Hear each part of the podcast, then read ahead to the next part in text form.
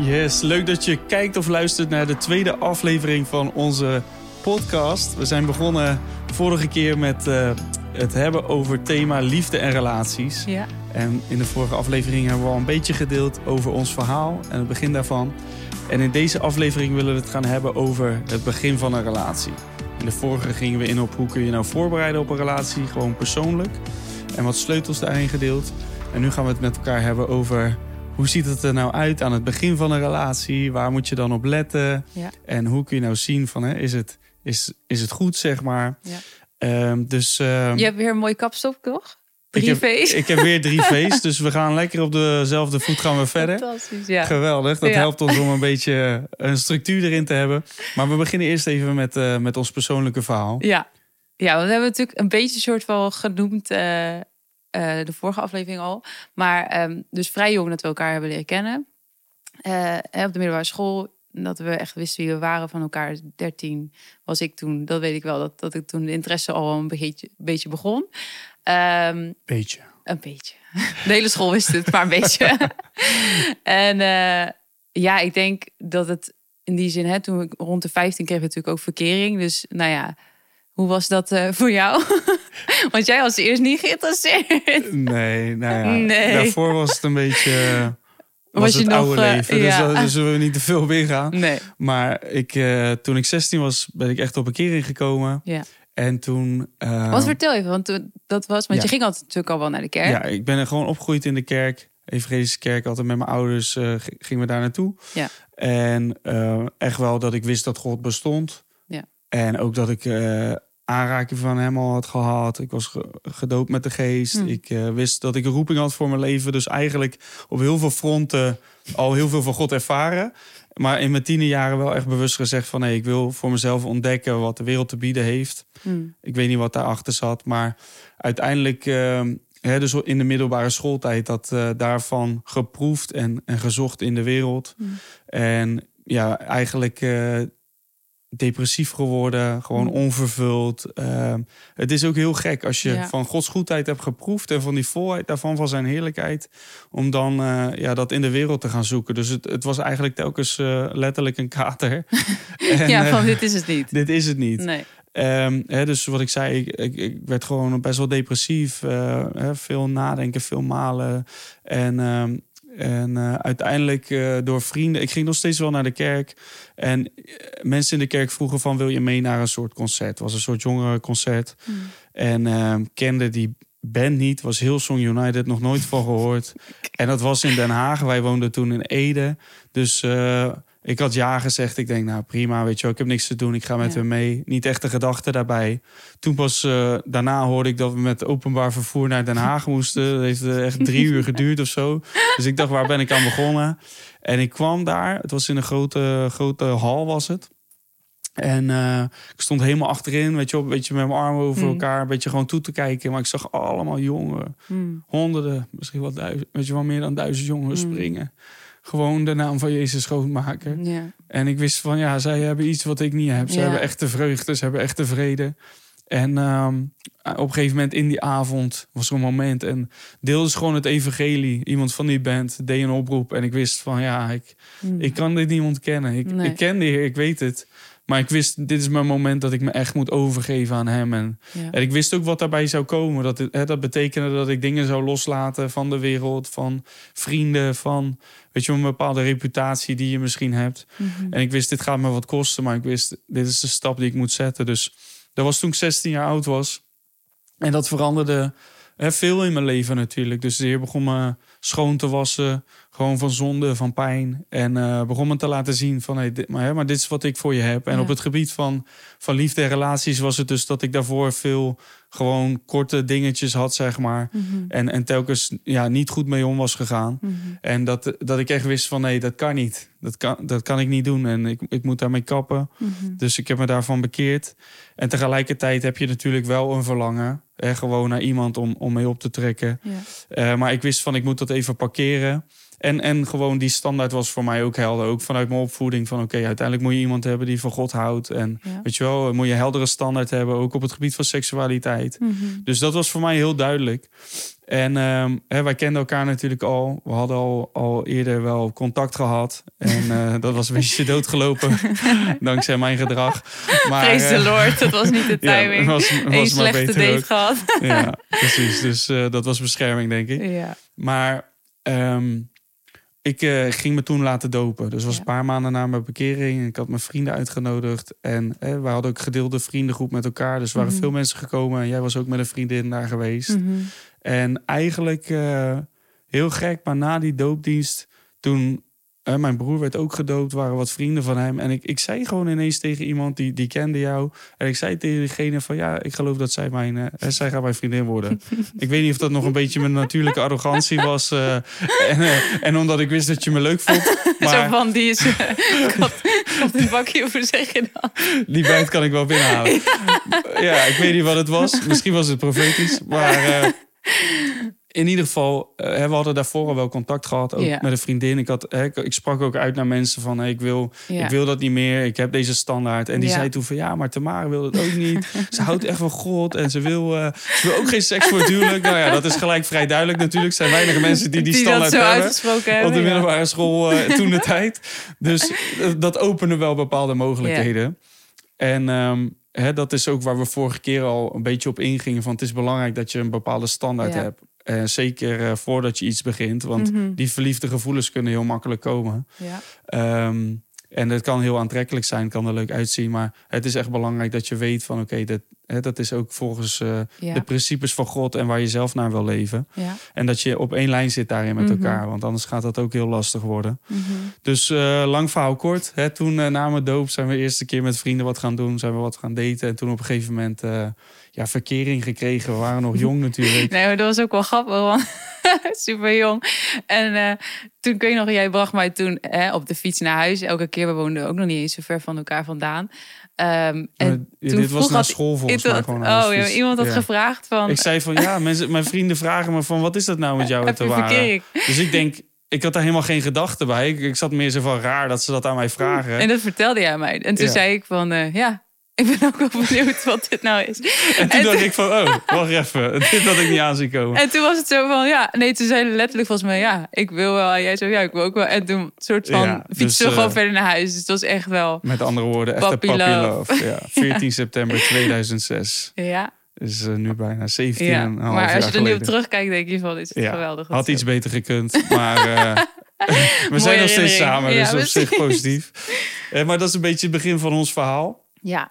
Um, leuk voor ons natuurlijk, maar wat hebben wij geleerd ook daarin? Ja. Hè, wat is belangrijk voor mensen van als je iemand ontmoet die, die je leuk vindt? Ja. Hè, Waar je hoe, mee date misschien, ja. Ja, hè, hoe kun je dat dan gaan uh, uh, verkennen? Mm -hmm. Van is dit wat? En weet je wel, hoe kun je dat op een goede manier doen? Ja. Misschien wil jij met de eerste, eerste ja. van start gaan? Ja, dus de eerste hè, is visie.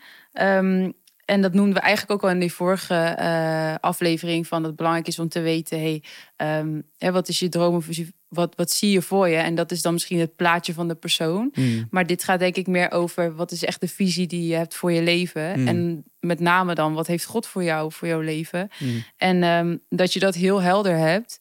Um, en dat ook heel helder communiceert. Ja. Dus we moesten denken aan die Bijbeltekst van Habakkuk 2. Van, in het Engels staat er dan: uh, Write down the vision, make it plain.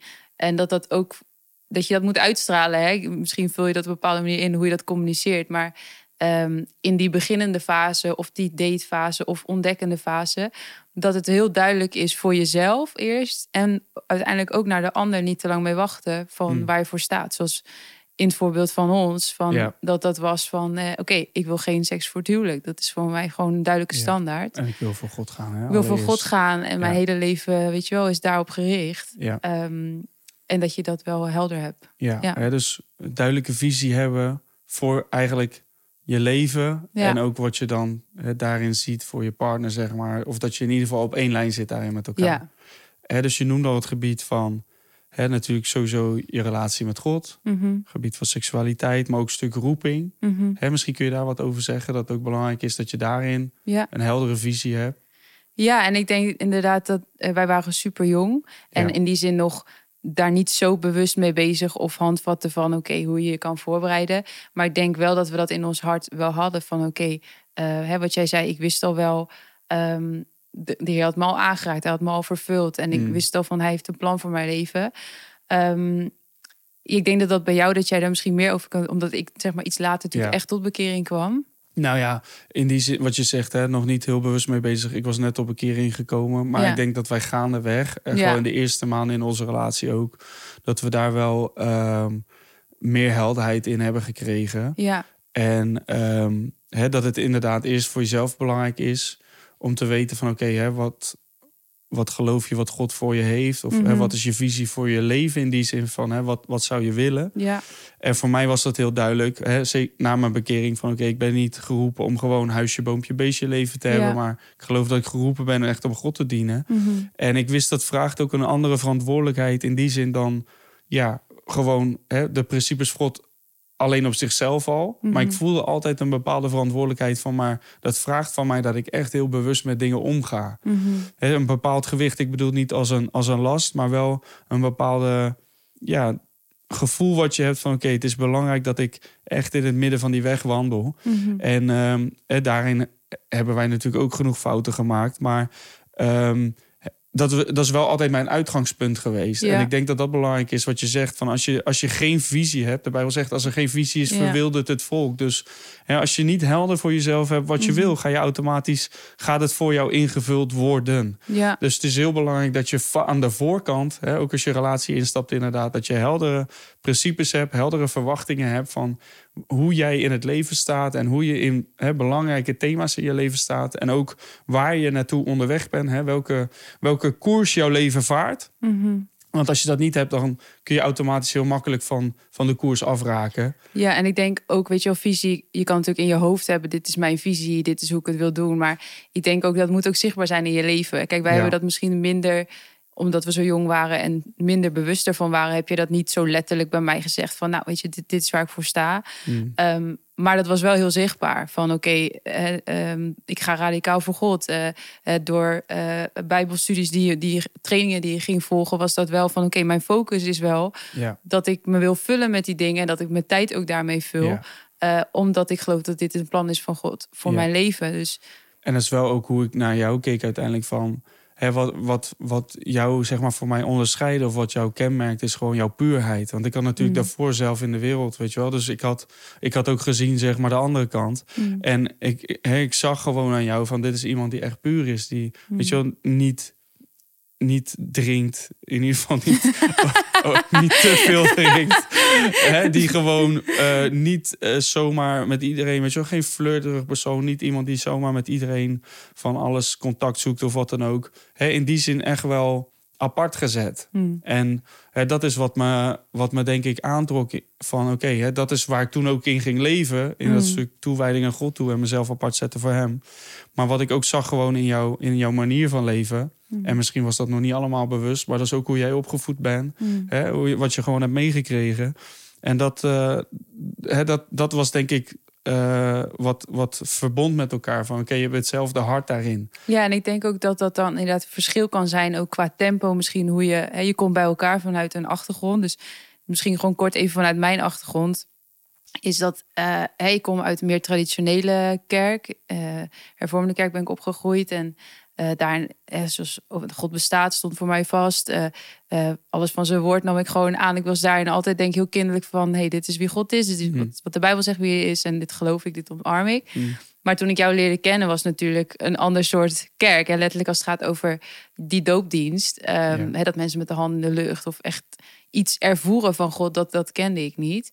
Ehm, tot het moment, zeg maar, dat eh, wij een soort van gingen daten. En dat ik dan ook met jou af en toe meeging naar, naar jouw kerk. En dat ik zoiets had van, oké, ja, ik, ik weet alles voor mijn gevoel met mijn hoofd. Maar het leeft voor mij nog niet in mijn hart. En ik zie dat die mensen ook echt iets ontvangen. Of in ieder geval echt eh, ja, als een relatie. En toen ging dat lampje wel branden. Dat jij letterlijk ook aan mij vroeg van... eh, hey, Dat is wel mooi om te zeggen. Ik was dus net bekeerd, dus ik, had nog niet, eh, ik was nog niet zo heel scherp wat dat betreft. Ik wist ze gelooft in God, ze gaat naar de kerk. Dus voor mijn gevoel, ik ben opgegroeid in de kerk. Ik denk, ja, dan, is goed. dan is het goed, zeg maar. Ik- maar eh, mijn moeder zegt op een gegeven moment tegen me... Hé hey Jon, hè, ze wist dat wij verkering hadden natuurlijk. Hè, hoe zit dat eigenlijk met Tamara? Herkent ze de Heer? Dus ik zeg, nou, ik mag het hopen. Ze gaat elke zondag naar de kerk. Ik, het was voor mij een beetje van, hè, wat bedoel je nou? Zegt ze, nee, maar kent ze hem? Heeft ze een persoonlijke relatie met hem? Toen dacht ik, oh ja, tuurlijk. Hè, mijn vader zei altijd van, eh, je wordt geen... eh, Christen door naar de kerk te gaan, net zo min dat je een hamburger wordt door naar McDonald's te gaan. Ja. Eh, dat is geen automatisme. En toen hebben we daarover gepraat. En toen heb ik jou kunnen uitleggen wat het betekent om die relatie echt persoonlijk met Jezus te hebben. Ja. En hè, wat het betekent om wedergeboren te zijn. Ja. En toen heb je je hart daarvoor geopend. En toen, Ja. hè, dat was in het begin van onze relatie. Toen is ook daarin een stroomversnelling gekomen. Ja. En zijn we vanaf dat moment ook echt samen op weg gegaan. Gewoon in het ontdekken van Gods plan voor ons leven. Maar ehm, dat laat ook zien, misschien een mooi bruggetje naar het tweede punt wat we hadden. Hè. Dus het eerste punt is visie. Dat het belangrijk is dat je visie hebt voor je leven. Mm. En hè, dat je weet waar je naartoe onderweg bent. En dat je daarin ook dat helder communiceert. Ook naar de ander als je aan het begin van een relatie staat. Zodat je ook weet waar je aan toe bent met elkaar. Ja, en, en ook dat je dat gewoon doet op de manier die bij je past, denk ik. Van het communiceren over die standaard. Ja, ik ben, ik hou van gewoon direct. Wij kennen voorbeelden van mensen die gewoon, terwijl ze ergens eh, hadden afgesproken, gewoon letterlijk de Bijbel op tafel van, oké, weet je, dit is voor mij het belangrijkste. Mm. Dat hoeft natuurlijk niet zo. Ehm, maar iemand anders zei ook een keer van, oké, als het in, in gesprekken zo al niet, dat je al niet proeft, zeg maar, net zoals je bij mij blijkbaar iets hebt geproefd. Mm. Ehm, om daar in die visie wel helder te hebben van Ja. oké, is dit inderdaad wat past? Ja, en goed om gewoon helder te hebben aan de voorkant. Ja. Om die gesprekken te hebben.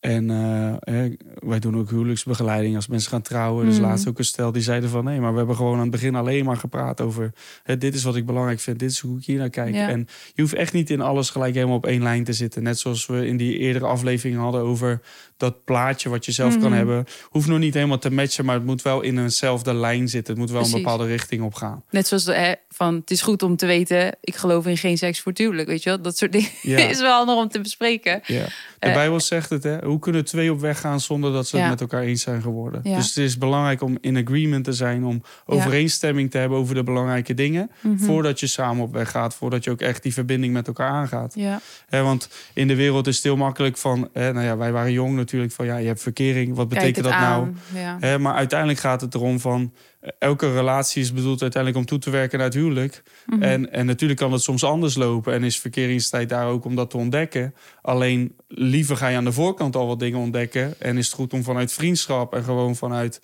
hè, met elkaar delen en praten te ontdekken van nou zitten we op één lijn inderdaad. En kunnen wij samen op weg gaan. Het scheelt je gewoon heel veel tijd en gedoe ook. Ja. Dus dat is de eerste, is visie. We gaan even naar de tweede toe. Ja. En dat is, is een stuk veiligheid. Het is Ja. belangrijk, zeker aan het begin van een relatie, dat je als het ware de juiste kaders of waarborgen hebt om je te helpen. Mhm. Eh, zeker als je aan het ontdekken bent van oké, is dit het nou wel, is dit het nou niet? En dan is het belangrijk, en, en misschien wil jij daar wat over vertellen, dat je andere mensen laat inspreken. Ja. Ik noemde net het voorbeeld van mijn moeder natuurlijk in onze relatie. Ja. Van oh ja, dat was een belangrijke stem. Ik was gewoon wat dat betreft gewoon een beetje jong en, en nog naïef. Maar er was een heel belangrijke stem daarin om, om ja, daarin in te spreken. Ja. Dus dat principe is heel belangrijk. Ja, en ik denk ook daarom, hè, kerk als familie, maar ook gewoon letterlijk je familie. Ik denk, dat hoeft niet denk ik altijd zo, dat is die en die persoon. Hmm. Maar ik denk wel mensen in eh, sowieso geestelijke volwassenheid. En als je jong bent, dan woon je letterlijk thuis. Dus dan Ja. is het gewoon goed van, hey, je woont onder het dak van je ouders. Dus die moeten betrokken worden. Hè, zo zagen wij dat wel altijd. Ja. Eh, want die dragen een bepaalde verantwoordelijkheid. Ehm, maar wel de, het belang van eh, goede stemmen in je leven... die ook mogen meekijken in je leven. Die mogen dingen delen. Ze hoeven niet altijd gelijk te hebben. Maar als niemand iets mag zeggen over... eh, hè, dat jij met iemand iets aan het ontdekken... We hebben ook eh, in ons jeugdwerk situaties gehad... waarin mensen zeiden... ja, we ervaren dit is van de Heer. En niemand mocht er wat over zeggen... Eh, en vervolgens ging het en met hunzelf niet goed. Hun relatie met God ging het niet goed. In Hmm. hun familie ging het niet goed. Dus ehm daar komen we straks nog op terug hè, bij de laatste. Maar ehm, wel het belang, wij hebben dat wel altijd gezocht. Van oké, we zijn nog jong. En we gingen soms over het gebied van seksualiteit. Het belangrijk om inspraak te hebben. Hoe kunnen we hier goed mee omgaan? Maar om ook ja, niet naïef te en zijn van oké, we hebben een relatie leuk en in de kerk ben ik in de kerk. Maar eh, maak er gebruik van dat God mensen geeft Ja. letterlijk als je in een gemeente bent, zijn er zat mensen, zeg maar, die je zou kunnen helpen van joh, dit zijn lessen die ik je kan meegeven. Of let hierop. Of En dat begint natuurlijk niet op het moment dat je dan die relatie Nee. hebt. Daarvoor moet je dat eigenlijk persoonlijk hebben. Dat je gewoon Ja. überhaupt, weet je wel, stem in je Zelf leven gewoon. hebt. Dat er ingesproken wordt. ja, Hè, jij, jij benoemt dat ook wel eens als, als mensen aan het ontdekken zijn. Hè, dat, je, dat ze Ja. dan gewoon met jou het delen. En dat je daar Ja. gewoon input op kan geven. Dat je soms, hè, zeker als je aan het ontdekken bent, is, hè, kan het soms ook zoeken zijn. En je hebt je emoties te maken. En, en, en soms is het nog niet helemaal duidelijk ook, is het van twee kanten. Dus hè, dan, dan kun je daar heel erg zelf mee lopen. Maar dat het gewoon goed is Ja. om dat te delen. En niet alleen met vrienden. Want weet je wel, ja, precies. dat kan hè, ook belangrijk om je hart te kunnen delen natuurlijk met je vrienden. Maar ook mensen die echt kunnen inspreken. Ja. En je ook soms de spiegel kunnen voorhouden. Of echt, weet je wel, wijsheid vanuit de Heer ook hebben. Maar ook vanuit ervaring. Om, om gewoon daarin je ja, tips te geven van hoe kan ik hiermee omgaan. Ja, en dan inderdaad wat je zegt, allereerst al is het voor jezelf. Inderdaad niet misschien gelijk voor jou Nee. als stel, maar wel voor jouzelf als je denkt van, ja, is dit... Want het mooiste is natuurlijk wel zijn als je gelijk vanaf het begin erin zit van, ik wil gewoon weten, is dit degene voor mij? Weet je wel, Ja. ik ben hier niet om spelletjes te spelen, om een beetje de pool te verkennen, welke mensen zijn er allemaal. Maar wij geloven daar wel in van, oké, weet je, als je iets wil aangaan, dan moet je uiteindelijk liefste aangaan met het uitgangspunt van als dit wordt, wil ik dat degene voor het leven is. Ja. Alleen daar is wijsheid soms wel fijn bij van Ja. mensen die gewoon. En dat is soms ontdekken. Ja. Hè, daar moeten we ook eerlijk over zijn. Ja. Van, hè, in sommige gevallen, en dat, hè, dat zou natuurlijk geweldig zijn als dat zo is. Je, Dat God je gewoon laat zien van, hè, dit is er. Nou, geweldig. En dan weet je Ja. het. Ehm, soms zeggen mensen dat, dat, dat God dat tegen hun heeft gezegd. Daar moet je mee kappen, want dat, eh, dat is vaak niet zo. dat weet je niet, dat kan. We kennen ook Nee, maar als je dat gaat zeggen tegen de ander, zo van... ja, de Heer heeft echt tegen mij gezegd dat jij mijn vrouw gaat worden... dat is meestal niet zo goed Wij- teken. Dan, eh, dat, dat noemen we manipulatie. Dus dat is bij deze verboden. nee, Als je het is- gaat voor, je moet iemand vrijlaten toch om het zelf nog te we ontdekken. kennen ook wel succesverhalen erover. Alleen, Ja. ik zou, wij zouden het niet aanraden om daarmee Zeker te starten. Ik heb daar sterke gevoelens over. ik zie het. Maar eh, dat is misschien terzijde. Ja, Het is belangrijk om allebei persoonlijk te ontdekken van... hey, is dit inderdaad? En eh, weet je, aan het begin ga je echt niet zeggen van... dit is gelijk de ware. Soms zeggen mensen dat, oh ja, dit is het helemaal. En dan zie je toch na verloop van tijd dat het niet zo was. Dus wees daarin ook gewoon een beetje nuchter. Hè? Je emotie kan je, Ja. jouw beeld vertroebelen. En het kan geweldig voelen, maar niet alles wat geweldig voelt... hoeft geweldig te zijn. nee. En, en niet alles wat goed lijkt, hoeft van God te zijn. Dus hè, daarin is het Ja. belangrijk om. Daarom zijn die stemmen belangrijk, weet je wel, om, om daarin je te scherpen. En soms gewoon een spiegel voor te houden van... hé, hey, dit is nu al de derde keer dat je dit zegt. Misschien moet je gewoon even wat rustiger aandoen. Nou, maar ook gewoon letterlijk te ook nuchter te zijn. Van, ik had het even opgezocht gevonden van als je verliefd bent, stel je bent echt helemaal gewoon verliefd, dat je denkt van nou, eh, dan letterlijk wordt natuurlijk dopamine aangemaakt, heel veel. En daar word je gewoon een soort van. eh, Gelukshormonen ja, dat, toch? en dan, ja. dan kun je ook niet helder denken. Dat is dan misschien even heel natuurlijk wetenschappelijk bekeken. Ja, Maar ook, ook gewoon nuchter te zijn van oké, mijn gevoel kan nu helemaal denken, dit is het. ja, Alleen dat moet niet leidend zijn. we leven niet door gevoel. Je mag ervan gaan genieten als het is zo van oké, dit is Ja, het en oh, daar mag je helemaal in verheugen. Alleen laat dat niet inderdaad eh, je leidraad zijn van want het voelt zo goed en het Nee. lijkt zo goed. Want En laat daarin, hè, we hebben het nu gehad over, over raadgevers. ja, Hè, maar eigenlijk laat God de belangrijkste stem zijn in je leven. Maar besef ook dat je zelf daarin dat soms verkeerd kan horen. Mhm, dus daar moeten we ook weer nuchter in zijn. Het is belangrijk om alles in gebed te brengen, je te Mhm. laten leiden door God. mhm. En ik geloof dat God helder spreekt. Ik wist hè, vrij snel na onze relatie, na een paar maanden, wist ik, ja, ik geloof dat dit de vrouw is voor de rest van mijn leven. Dus ik geloof dat dat, dat zeker kan. Dat dat allereerst in je hart is. Daar zullen we zo meteen nog wel wat meer op ingaan. Maar de Bijbel zegt, Spreuken 11 vers 14, er is veiligheid in de veelheid van raadgevers. ja, dus we hebben het over dat stuk veiligheid natuurlijk.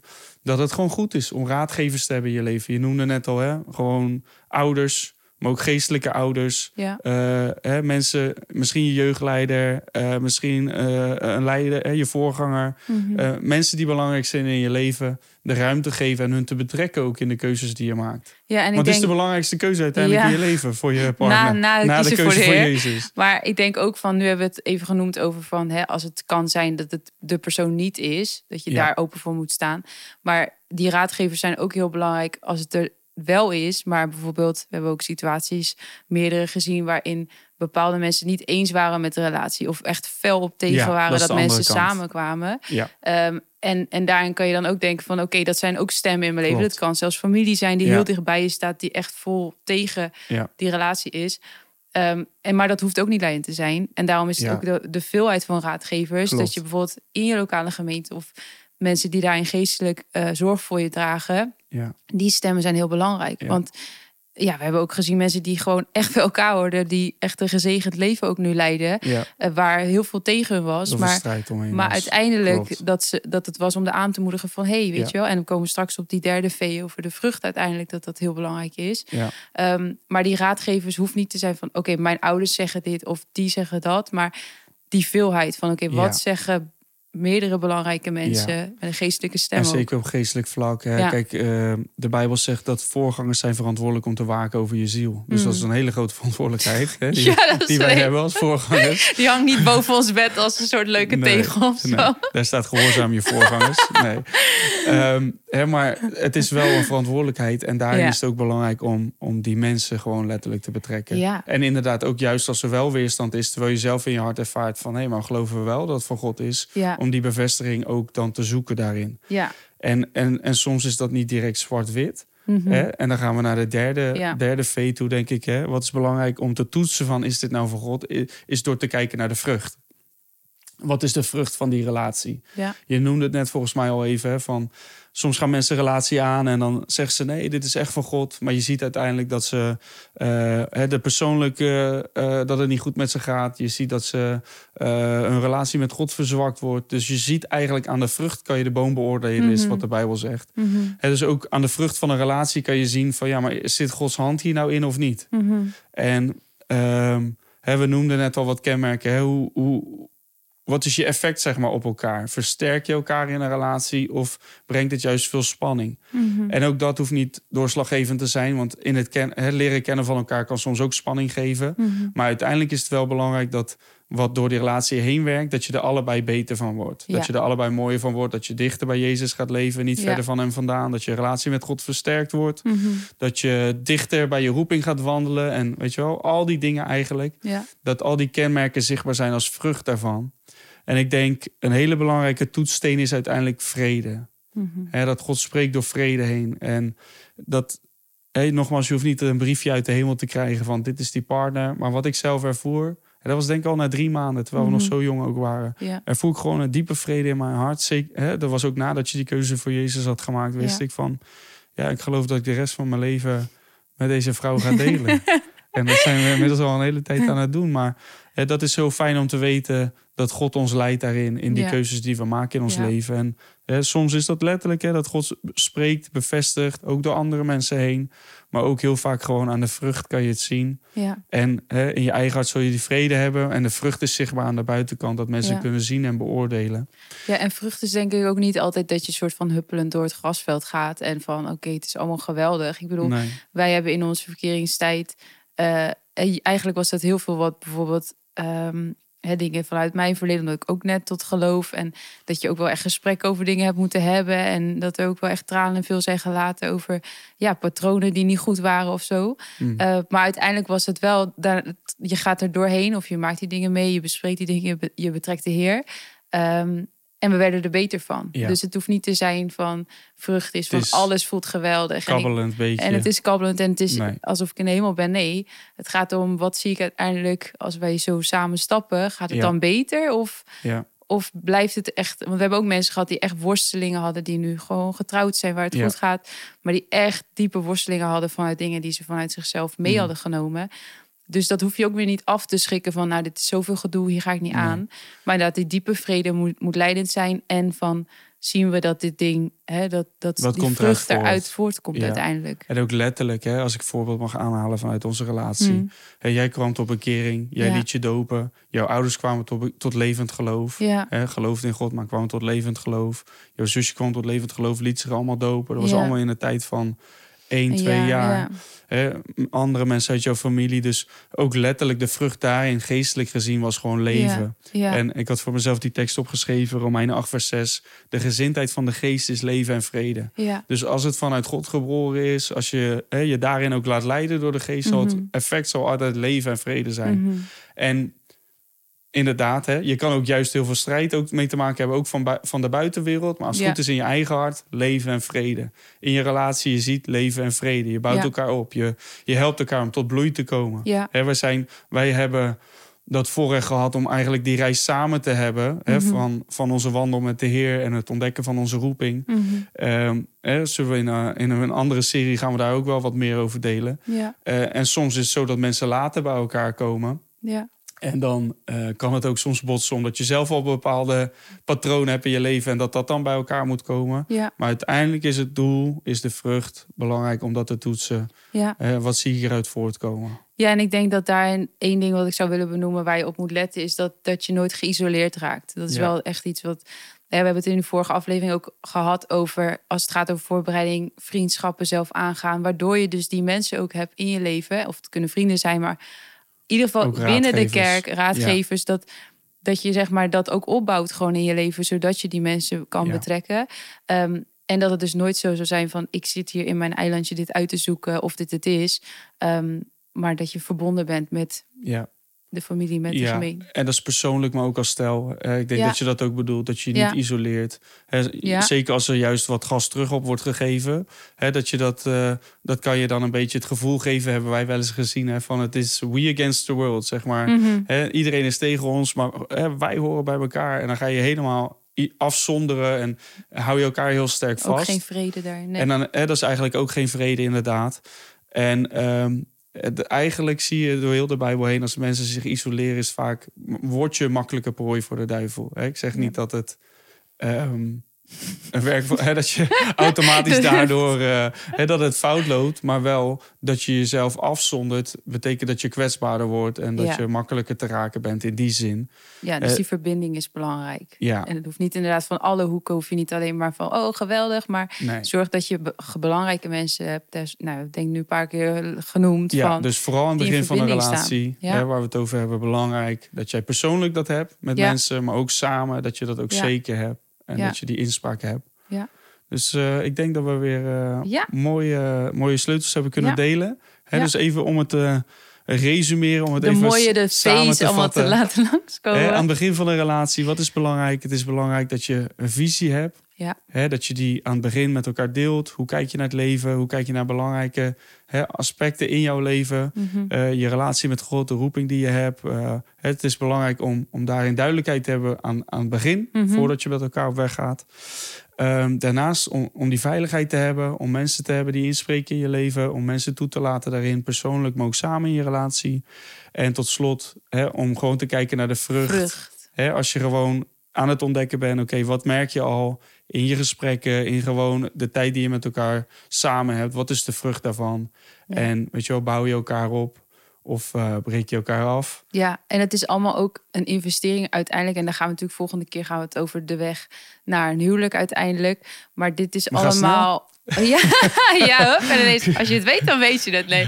Maar eh, al die dingen ook van die mensen betrekken en al deze principes is uiteindelijk allemaal, is ook van die eerste aflevering, is allemaal investering Klopt. voor later. Dus Ja, eh, als we het hebben over ja, het is vrucht voor lange termijn, is letterlijk voor Klopt. de lange termijn. ja we, prik, we plukken daar nog steeds de vruchten Ja. van. Het zijn gewoon principes van God die je gewoon moet hebben in je leven. Ook als je single bent. Het is net Ja. zo belangrijk om deze principes toe te passen. Ja, Eh, hè, om die visie voor jezelf al helder te hebben. Gewoon aan te scherpen. God daarvoor te zoeken. mensen in te laten spreken in je leven. In de keuzes die je maakt. En eh, ja, gewoon, checken wat is de vrucht in mijn leven. wat voor vrucht draag ik? Ja. Ja, zeker. Nou, was mooi. Leuk om ons verhaal ook eh, weer ietsjes meer te delen. De volgende aflevering dus gaan we op in. Eh, de weg naar het huwelijk. Tamara noemde het net al. Dus eh, we hopen je dan weer te zien. Dat je meekijkt of meeluistert. Ja. En eh, we zien ernaar uit. Yes.